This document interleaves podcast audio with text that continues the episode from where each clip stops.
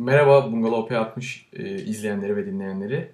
Bugün sizlerle e, Rise of Empires Ottoman dizisi hakkında konuşacağız. Netflix'in çıkardığı.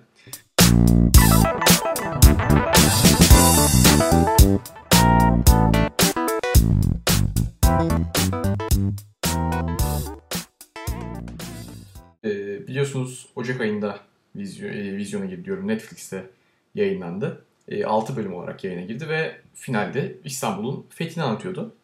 E, yönetmen koltuğunda Emre Şahin oturuyor. Ve e, Amerikalı ortaklarla beraber çekilmiş bir proje.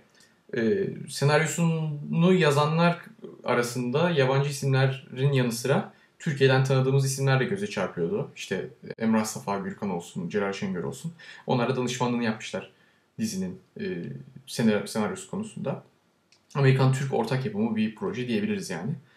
E, oyuncu kadrosuna gelirsek Cem Yiğit Üzümoğlu, e, Tuğba Büyüküstün, Birkan Sokullu, Damla Sönmez ve Selim Bayraktar gibi isimler e, yer alıyordu. Ve e, dizi İngilizce olarak, İngilizce dilinde çekildi. Ben e, eleştirilerin aksine bunu şey bulmuyorum açıkçası. E, absürt bulmuyorum. Birazdan sebeplerine de geleceğim. E, olumlu özellikleri hakkında, olumlu beğendiğim şeylere geçmek istiyorum aslında. E, görsel efektler daha önceki projeleri düşününce çok başarılıydı. Yani e, daha yani düşük bütçeli bir proje olarak baktığımızda Netflix'in ne kadar büyük e, bütçe ayırdığını biliyoruz projelere ve e, bu hani düşük daha düşük bütçeli bir proje olarak kullanılan görsel efektler benim açıkçası hoşuma gitti. Gayet başarılıydı. E, kostümler güzel seçilmişti. Dönemin e, özelliklerini iyi aktarıyordu bence. Ve e, oyunculuklar kötü değildi bence istisnalar dışında. Yine bayağı eleştiriler var. İki sözlükte vesaire okudum. Hani bu kadar eleştiriye açık olduğunu düşünmüyorum oyunculukların açıkçası. Ve e, kısa olması isabetli bir karardı. Yani 6 bölüm bile hakikaten aslında uzundu düşündüğümüzde. Çünkü o e, bazı şeyler çok uzatılmıştı. Bazı arada gereksiz detaylar vardı. Onlara da geleceğim olumsuz e, kısımda anmak istediğim yerlerde. E, ve devam olarak bence in, bu İngilizce mevzusu, önceden bas, başta bahsettiğim İngilizce mevzusuna gelmek istiyorum. E, İngilizce Türkçe olması açıkçası bence çok fark etmiyor. Sonuç itibariyle biz bir proje yapılmış ve bu proje dünyaya Netflix açmaya çalışıyor bu projeyi. E, ve hani normalde böyle projelerde İngilizce mesela kötü konuşan İngilizce, kötü İngilizceler duymaya alışığız ve o hani o rahatsız eder o zaman ama bence kullanılan İngilizce, konuşulan İngilizce gayet iyiydi. Yani bazı tabii ki küçük e, nüanslar var. Yani o bana düşmez zaten ben İngilizce profesör olmadığım için veya normal sıradan benim gibi bir izleyiciye düşmez onun yorumunu yapmak. Ama bence batan değildi. Yani biz bu biz böyle konuşuyoruz İngilizceyi. Yapabileceğimiz bir şey yok. E, bazı özel bazı oyuncuları çok beğendim. E, mesela Exodus'ta yine okudum. Bayağı eleştiri var Bizans kralını oynayan oyuncu hakkında. Ve ben açıkçası gayet beğendim oyunculuğunu. hatta en iyi oyuncu diyebilirim dizide. belgesel dizide gördüğüm. Onu çok beğendim.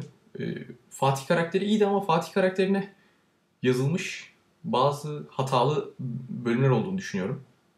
Bazı hatalı bölüm demeyeyim de bazı hatalı diyalogları vardı sanki.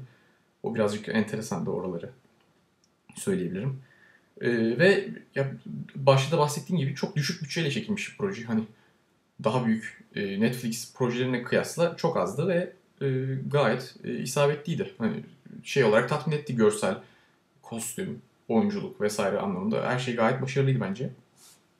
Olumsuz özelliklere gelecek olursak e, Cenevizli askerin Justiniani'nin aşk hikayesini mesela gördük, izledik. Oo, yani bir, yani toplam dizi 6 bölümse bir bölümün yarısını Justiniani'nin aşkına ayırmışlardı. Hiç mesela ne gerek var yani. İstanbul'un fethinde Justiniani'nin aşkıymış vesaire. E, belgesel diziden böyle ayrıntılar verince belgesel dizi konseptinden e, birazcık şaşılıyor gibi oluyor.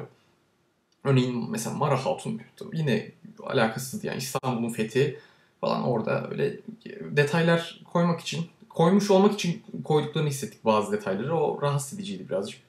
Ve ya koca fetih, koca İstanbul'un fethi en sonunda Ayasofya'nın tepesinden çıkan bir tane ışığa bağlandı. Ayasofya'nın tepesinden böyle böyle bir ışık sepeti yükseldi. Ona bağlandı bir anda. O, o da mesela hani orada bir bir ben tamam bu mudur yani 5 5 bölüm izledik. 6. bölümde bu oldu ve bitti. Fetih oldu bir anda gibi oldu. Biraz garip de orası açıkçası yadırgadım. Ee, şeyi biliriz bir de. Hem tarih kitaplarının hem işte mesela YouTube'da işte Celal Şengör'le İlber Ortaylı konuşuyor. İşte Fatih Büyük dehaydı vesaire vesaire. İşte teke tek programında Fatih'in dehası ile ilgili 3 saat e, program yapıyorlar. Ya dizide ben Fatih'in dehasını görecek bir şey göremedim açıkçası. Fatih'in büyük bir deha olduğunu diziden anlayamadım. E, herhangi bir özelliği yoktu. Fatih yani bağıran neden bir adam gibiydi. Hani oldu bitti. Fetih, fetih yaptı bitti gibi.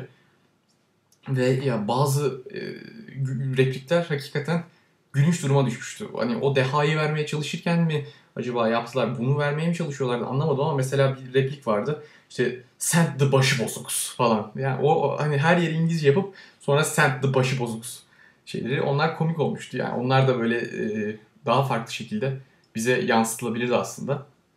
Ama genel olarak söyleyebileceğim proje başarısız bir proje asla demem.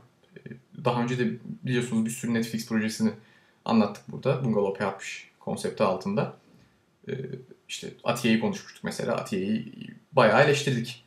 Bunu ben asla o derecede eleştirmem. Gayet daha yerindeydi ve hani beni üzmedi.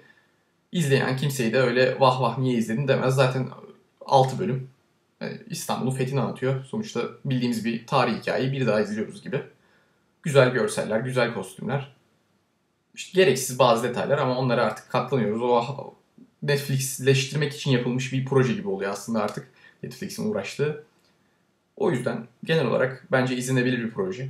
Herkese de tavsiye ediyorum diyeyim. Yani puanım da 7 diyeyim. 10 üzerinden 7, 6.5-7 vereyim. Ve teşekkür ediyorum. Ee, bize abone olup takip etmeyi unutmayın. Ee, hep unutuyoruz. Her videonun sonunda bunu söylemeyi unutuyoruz. Bu sefer unutmayalım dedim. Ee, şimdiden teşekkürler takibiniz için, desteğiniz için. Beğenmeyi de unutmazsanız seviniriz. Ee, teşekkürler. Görüşmek üzere.